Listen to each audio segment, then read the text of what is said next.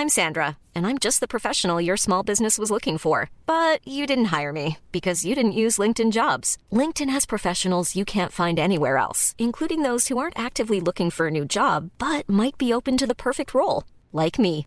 In a given month, over 70% of LinkedIn users don't visit other leading job sites. So if you're not looking on LinkedIn, you'll miss out on great candidates like Sandra. Start hiring professionals like a professional. Post your free job on linkedin.com/people today. Hey, it's Ryan Reynolds, and I'm here with Keith, co star of my upcoming film, If, only in theaters, May 17th. Do you want to tell people the big news? All right, I'll do it. Sign up now and you'll get unlimited for $15 a month in six months of Paramount Plus Essential Plan on us. Mintmobile.com slash switch. Upfront payment of $45 equivalent to $15 per month. Unlimited over 40 gigabytes per month. Face lower speeds. Videos at 480p. Active Mint customers by 531.24 get six months of Paramount Plus Essential Plan. Auto renews after six months. Offer ends May 31st, 2024. Separate Paramount Plus registration required. Terms and conditions apply if rated PG. Du har bjudit hem en massa folk och i flera timmar har ni ätit, druckit, pratat, skrattat och allt däremellan. Men nu är vi inne på småtimmarna och dina ögon börjar grusa sig. Trots tätt duggande gäspningar verkar dina gäster inte förstå att du håller på att somna. Det är dags att börja runda av nu, tänker du. Men det tänker uppenbarligen inte gästerna. För nu blandas det plötsligt nya drinkar i köket och någon höjer ljudet på högtalaren. Det är bara att hålla ut. Eller sätta dig vid pianot. Alternativt hämta gitarren om du inte har något piano. Och börja plinka på tonerna till julsången Baby, it's cold outside. Precis som Frank Lozer gjorde. Alltså han som skrev låten, år 1944.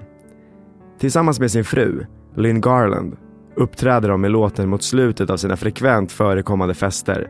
När de tycker att det är dags för folk att börja gå hem. Hur smidigt och smärtfritt som helst. Låten visar sig med tiden vara lite för bra för att bara användas privat för att köra ut gäster från deras eget vardagsrum. Så snart börjar paret uppträda på alla möjliga tillställningar, men fortfarande i samma syfte. Att deklarera att kvällen är slut. Världens mest harmlösa låt som bara får folk att vilja gå hem och knyta sig. Eller? Nej, inte riktigt. För historien tar inte slut här. Bara för att gästerna har lämnat festen. You know, it really is cold out. It sure is. Den här oskyldiga låten kommer ta en helt ny vändning. Och bli en radikaliserande drivkraft för Muslimska brödraskapet. Som senare kommer inspirera till Al-Qaida. Som senare kommer leda till 9-11-katastrofen. Som senare kommer leda till att USA skördar hundratusentals liv i sitt krig mot terrorismen i Mellanöstern. En krigsföring som senare kommer leda till bildandet av Islamiska staten. Och någonstans här är vi väl nu. Fortsättning går tyvärr inte att utesluta. Du lyssnar på Fjärilseffekten. En podcast om små, till synes obetydliga händelser som sätter jorden i gungning. För allt vi gör, om du ändå väljer att tacka ja till den här festen som verkar rätt B, tar med paraplyet på väg till jobbet eller avstår påtår. Det kan faktiskt, svindlande nog, ge konsekvenser långt större än det är möjligt att greppa och kanske till och med påverka vad som händer på andra sidan jorden. För med fjärilseffekten menas ju att en fjärils vingslag i Amazonas kan orsaka en orkan i Texas. Jag som är med dig heter Axel Hietanen Ingman och i det här avsnittet är det låten Baby It's Cold Outside som slutligen kommer sätta världen i gungning. Bokstavligt talat. För trots det harmlösa budskapet i sångtexten så är låten faktiskt mer som en bricka i spelet till att tvillingtornen rasar i 11 september-attackerna 46 år efter att den skrivs.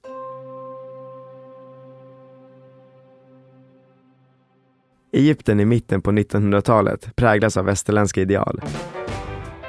Framförallt huvudstaden Kairo är en kosmopolitisk stad. Alkoholvänlig, könsblandade umgängen på gatorna och med en ganska liberal syn på sex. Med västerländska inslag i såväl mode, film och konst. Det här går i linje med hur landet ser ut politiskt och socialt.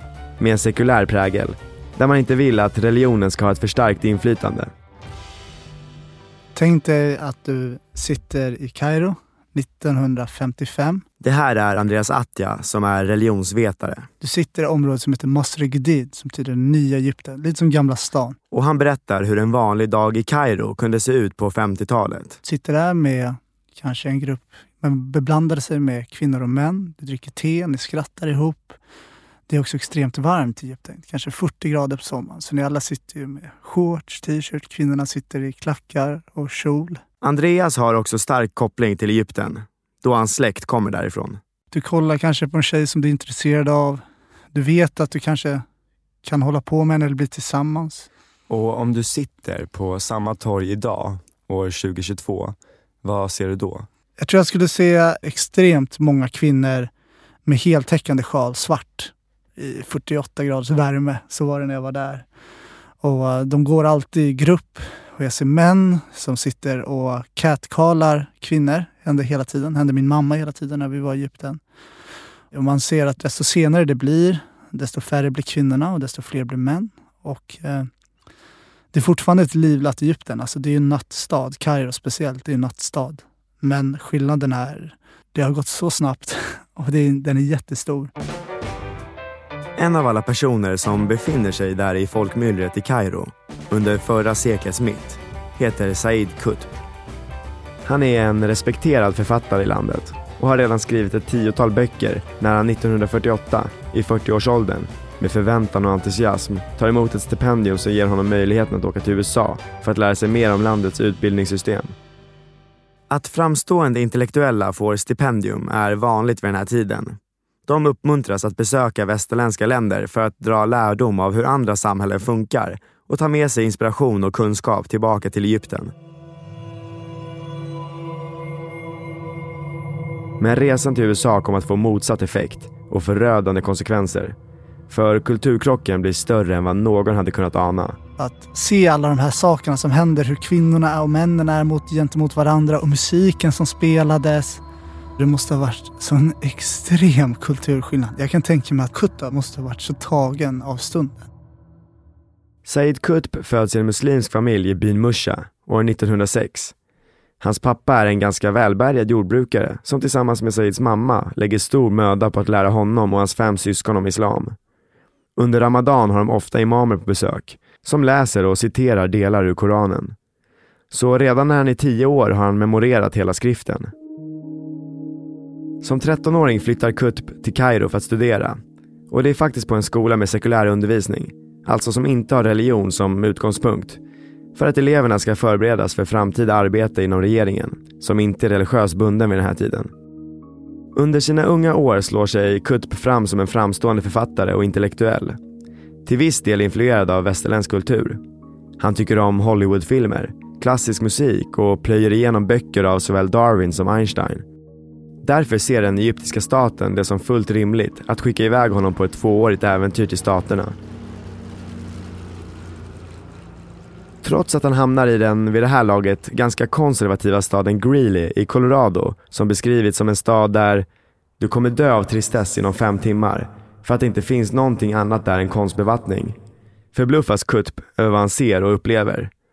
Jazzmusik, utseendefixering och materialism. Man får inte glömma att han fortfarande var en extremt religiös person med nästan en bokstavstolkning. Så att se alla de här sakerna som händer, hur kvinnorna och männen är mot, gentemot varandra och musiken som spelades. Och det fanns ju fortfarande en strukturell rasism i landet. Jag kan tänka mig att han blev påverkad av det. I sina anteckningar från resan beskriver han den amerikanska kvinnan som väl medveten om att hennes förföriskhet ligger i de runda brösten, den fasta rumpan, de kurviga låren och slanka benen. Och hon gör ingenting för att dölja dem. Tvärtom. Männen beskriver han som primitiva typer. Besatta av dumheter som fotboll, boxning och wrestling. Jumbo roars like a wounded elephant, but the haughty sheik is above all this. He graciously accepts the plaudits of the fans while patiently awaiting the arrival of his slave girl. Det måste också ha varit jättekonstigt för honom. Att se två män eller massa män sitta och ha så närkontakt med varandra. Och så sitter folk och hejar och dricker öl. Alltså, kan du tänka dig? Alltså, jag hade blivit så jävla tagen. Något han tycker är besynnerligt och som han anser ramar in amerikanernas besatthet av världsliga, ytliga saker är hur omsorgsfullt de tar hand om sina trädgårdar, bara för att imponera på grannarna. Att det här moderna, västerländska livet är något många i hemlandet Egypten ser som eftersträvansvärt oroar Kutb. Alltså jag tänker ju bara också att det är så många här som känner en viss typ av utanförskap. Kan du tänka dig hur han känner? Och så ser han hela sitt land gå mot det hållet. Det är klart man tar varje tillfälle för att försöka stoppa det. Alltså det är inte konstigt. Det är så människan fungerar. Vi alla söker en gemenskap och håller vi av med den gemenskapen eller den tron, då kan vi gå hur långt som helst för det. Så Kutb tycker alltså att det är galet att så många i hemlandet Egypten ser det här moderna västerländska livet som något eftersträvansvärt. Men det är efter att han varit i USA ett år som bägaren verkligen rinner över. När Kutb ska besöka en kristen kyrka ser han fram emot att få se något annat än allt världsligt strunt han hittills stött på i USA. För honom är kyrkan en plats för tro och gudsdyrkan. Men det han möts av är allt annat än vad han förväntar sig av ett besök på en helig plats. Kutb möts av ett dansgolv och lampor i rött och blått som blinkar.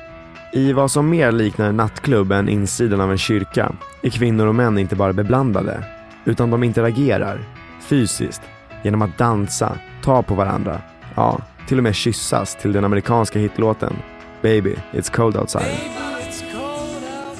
Och den musik vi hör nu är alltså inte Baby It's Cold Outside.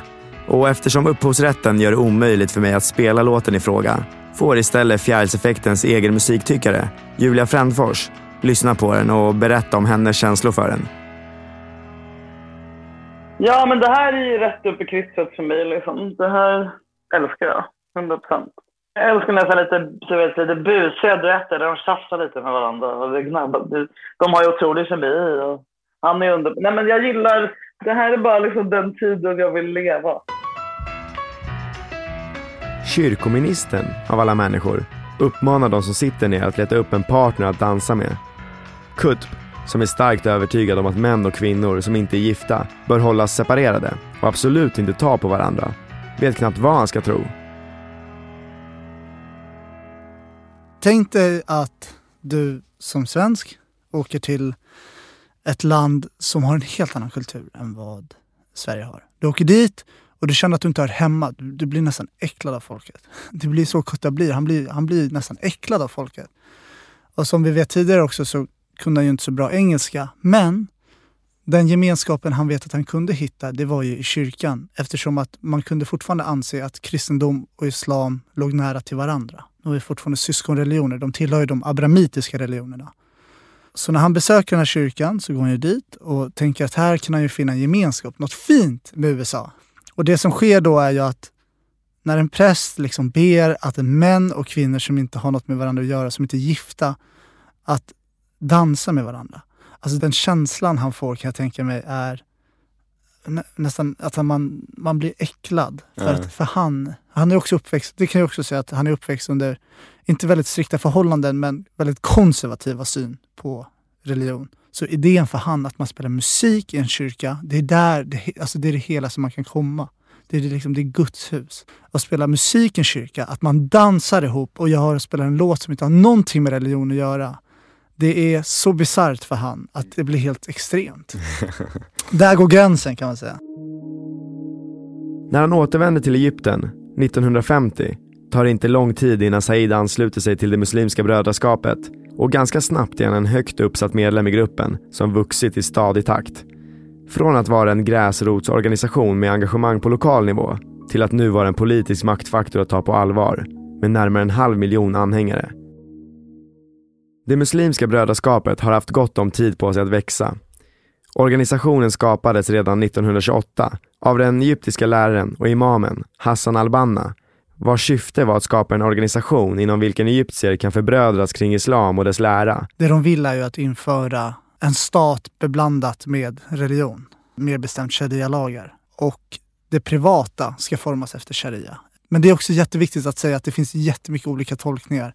Men sharia generellt sett är bara det perfekta samhällssystemet.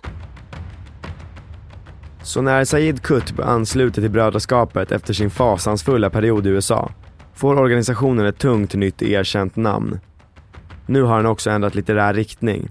Från att vara en sekulär skönlitterär författare och kritiker till att helt och hållet ägna sig åt att skriva böcker om islam och hur religionen bör efterlevas. Och resonemangen som han basunerar ut genom sin litteratur, nu som förgrundsfigur för Muslimska brödraskapet, blir mer och mer kritiska mot det egyptiska styret och samhället som han menar fallit i okunskap kring islam. Bland annat som en följd av statens positiva inställning till västerländska ideal. Hans offensiva retorik når en ny nivå 1954 när han fängslas för första gången. Bakgrunden till det här är att Qutb och delar av det muslimska brödraskapet två år tidigare inlett en kupp mot styret i landet och döms för att ha planerat att mörda landets president, Gamal Abdel Nasser. Men kuppen misslyckas och många av brödraskapets anhängare får långa fängelsestraff. Så även Said, som får 25 år. Tiden i fängelset är tuff och medlemmarna av Muslimska brödraskapet får utstå såväl psykisk som fysisk tortyr. Det går till och med så långt att 21 av dem dödas när de väljer att arbetsvägra. Kutb förfäras över hur sådana som påstås bekänna sig till islam kan behandla andra muslimer så dåligt. Något en sann muslim aldrig skulle göra. Därför är det inte heller någon slump att stora delar av hans mest inflytelserika och ideologiskt viktigaste verk, I skuggan av Koranen och Milstolpar, skrivs under tiden i fängelset. Hey, it's Ryan Reynolds and I'm here with Keith, co-star of my upcoming film If, only in theaters May 17th. Do you want to tell people the big news? All right, I'll do it. Sign up now and you'll get unlimited for $15 a month and six months of Paramount Plus Essential Plan on us. Mintmobile.com slash switch. Upfront payment of $45 equivalent to $15 per month. Unlimited over 40 gigabytes per month. Face lower speeds. Videos at 480p. Active Mint customers by 531.24 get six months of Paramount Plus Essential Plan. Auto renews after six months. Offer ends May 31st, 2024. Separate Paramount Plus registration required. Terms and conditions apply if rated PG. Hiring for your small business? If you're not looking for professionals on LinkedIn, you're looking in the wrong place. That's like looking for your car keys in a fish tank. LinkedIn helps you hire professionals you can't find anywhere else, even those who aren't actively searching for a new job but might be open to the perfect role. In a given month, over 70% of LinkedIn users don't even visit other leading job sites. So start looking in the right place. With LinkedIn, you can hire professionals like a professional. Post your free job on linkedin.com slash people today. Qutb tycker att hans land lever i okunskap och har tappat förankringen till islamsk lag och lära. Och att det förlorade muslimska samhället måste återskapas. Och för att nå dit måste man börja tolka Koranen mycket mer ordagrant. Qutb sitter i fängelse i närmare tio år, men hinner bara andas frisk luft i åtta månader innan han fängslas på nytt. Nu för att ha planerat ett nytt uppror mot staten. Den här gången blir straffet tuffare. Han döms till döden och hängs den 29 augusti 1966. Men hans idéer och rykte, som en ikonisk martyr, kommer leva kvar långt senare genom hans texter. Kutups idé var att se ett land som Egypten, att gå mot hållet mot väst, det är helt fel väg att gå. Och för han då ville han ju rädda sitt folk, sin religion. Så de här texterna han skrev, de inspirerade inte bara enskilda individer utan grupper också. I form av att det är så många länder i Mellanöstern som känner liknande som Kutub. gör. Folk i Afghanistan, folk i Irak, alla de har ju liknande händelser. Kanske i olika situationer. Afghanistan blir invaderade, de blir bombade, men det är av väst. Irak attackerade, bombade av väst. Egypten, de blir koloniserade av väst. Och det gör ju att det är så många människor som kommer känna en gemenskap med Kutubs texter. Och det är så utfallet blir att de blir inspirerade också av det han skriver. Som är extrema texter. En av alla de som inspireras av Said Qutbs radikala idéer är Ayman al-Zawahiri. Hans morbror är nära vän med Qutb och al-Zawahiri får under hela uppväxten höra om den muslimska tänkarens storhet, men också om hur han under hemska förhållanden utplånas i fängelset. Så Qutbs lära blir en ledstjärna för Ayman, som slukar varenda text. Al-Zawahiri är bara 15 år gammal när Said Qutb döms till döden, men redan vid det här laget en aktiv medlem i det muslimska brödraskapet. Och nu är han än mer övertygad om att föra vidare den stora martyrens idéer om en islamisk stat. Inte bara i teorin, utan i praktiken.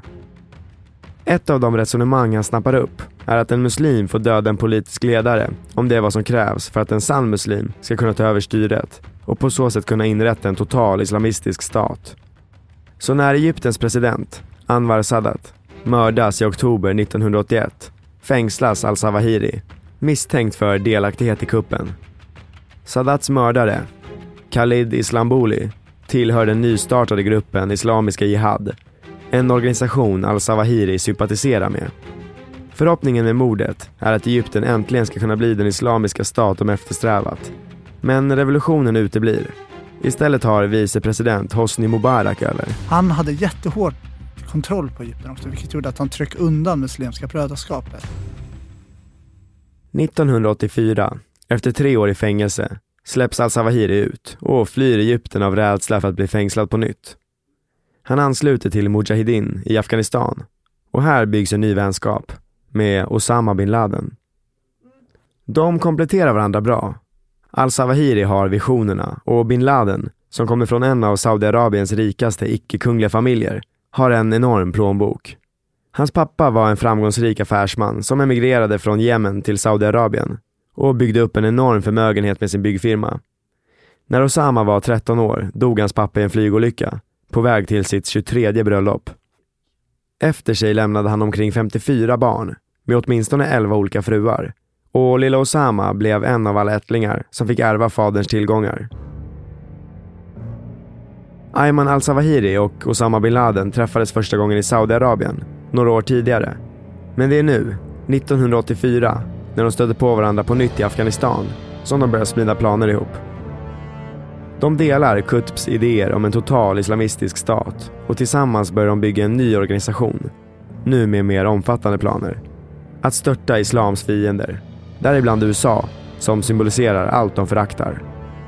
De ger sin nya organisation namnet Al-Qaida efter de träningsläger bin Laden upprättat några år tidigare när han först anslöt till Mujahedin i Afghanistan. Och det är också bin Laden som blir organisationens ledare. Mr. bin Laden, you have declared a jihad against the United States. Can you tell us why? The US government has committed acts that are extremely unjust, hideous and criminal. Al-Qaidas mest kända terrorattack, som gör dem och Osama bin Laden till världsnyheter, har inte undgått någon. This is as close as we can get to the base of the World Trade Center. You can see the firemen assembled here, the police officers, FBI agents, and you can see the two towers. A huge explosion now raining debris on all of us. We better get out of the way. Den 11 september 2001 kapas fyra amerikanska passagerarplan i en välplanerad attack, varav två flyger in i tvillingtornen World Trade Center på Manhattan i New York. Ett kör in i försvarshögkvarteret Pentagon i Virginia och det fjärde lyckas passagerarna manövrera så att det kraschar ner i ett fält i närheten av Pennsylvania. Today, our fellow citizens, our way of life, our very freedom came under attack in a series of deliberate and deadly terrorist acts.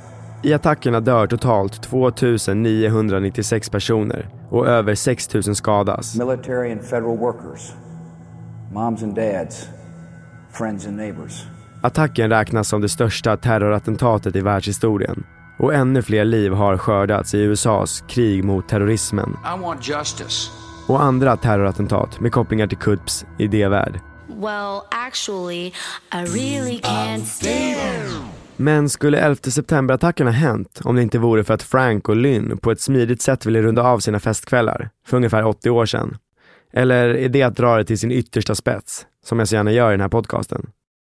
Det är ju svårt att svara på, men hans sätt att se hur väst levde. Man vet inte heller om man vågar säga att USA ska vara en stark representant av hela västvärlden, men det blev ju det tyvärr eftersom att det han såg var folk som gjorde saker som anses vara förbjudet, till exempel att man och kvinna höll på med varandra utanför äktenskap, att eh, man lyssnade på musik som var satanistisk, att eh, folk gick emot ja, men de religiösa tron bara helt enkelt. Och han tyckte ju fortfarande att amerikaner var väldigt religiösa med en helt vrickad tolkning på det. Och det var ju det som fick han att börja inse att väst är helt fel väg att gå. Och det här kyrkobesöket var ju verkligen droppen för honom. Och det är också det att idén att man spelar musik i en kyrka, det skulle vara helt galet för en ortodox kristen också. Det är också viktigt att se. Och att USA är också de sämsta representanterna när det kan komma till religion i form av att de har ingen kärna som katolism och protestantism i Europa. För att varje kyrka kan se helt annorlunda ut. Och det är också därför de är så fria. De är ju till exempel öppna körer som spelar musik och trummor och bas. Och det är jättehäftigt att se men det skulle kanske inte ske i Europa. Mm. Så hade han varit i Europa så hade han kanske fått en annan tolkning. Synd. Så Andreas Attja ger mig alltså delvis rätt i det här. Och det är tillräckligt för att jag ska spekulera vidare. Om det inte vore för Baby It's Cold Outside så skulle 11 september kanske, kanske, kanske, med betoning på kanske, bara fått vara just ett datum och inte ett begrepp som förknippas med ond bråd död och terrorism. You know, it really is cold out. It sure is. Vad säger vår musiktyckare, Julia Frändfors, om det? Så utan den här låten så hade vi liksom inte haft 9-11. Man hade fortfarande fått ha med sig lite liksom dryck på flygplanet om inte, om inte senatorn Mm, exakt. Jaha! Mm, Gud, vilken underbar information. Jag älskar sådana här info. Men så var det värt det att få en så fin och bra låt för allt ont den här lät ut. Att ha den här på min äntligen julplaylist och liksom njuta när jag häller upp min glögg. Eller om liksom världen skulle ha sluppit terrorism. nej, det, det, Då väljer jag nej, glöggen. nej, det är fan inte värt. Jag blev, eh, nej usch. Men Nej. det kan jag faktiskt, nu cancelar vi den här låten. Jag vill aldrig mer höra den. Och turligt nog för Julia så är faktiskt Baby It's Cold Outside redan cancellad. För den åkte fast i metoo-filtret för sin text om mannen som tjatar på kvinnan att stanna kvar för another drink trots att det är uppenbart att hon vill hem. Dubbel olycka kan man säga för den här låten som skrevs i all välvilja. Vad kan vi dra för slutsats av det här? Jo, låt vännerna stanna kvar och festa lite till, trots att du är trött. För låtar som skrivs i syfte att få dem att gå hem tycks vara olycksdrabbade. I nästa vecka berättar jag om hur konstgjord snö, som användes lite för flitigt i en film från 1920, utgör den första flingan i snöstormen som ska komma att bli en av de mest vattendelande subkulturerna vi har. Den mörka och morbida gotten. Prenumerera på Fjärilseffekten så dyker avsnittet upp i ditt flöde. Och ge gärna ett betyg i din poddapp. Det här avsnittet har producerats av Klara Wallin och spelats in på Beppo och Acast. Och jag heter Axel Hietanen Ingman.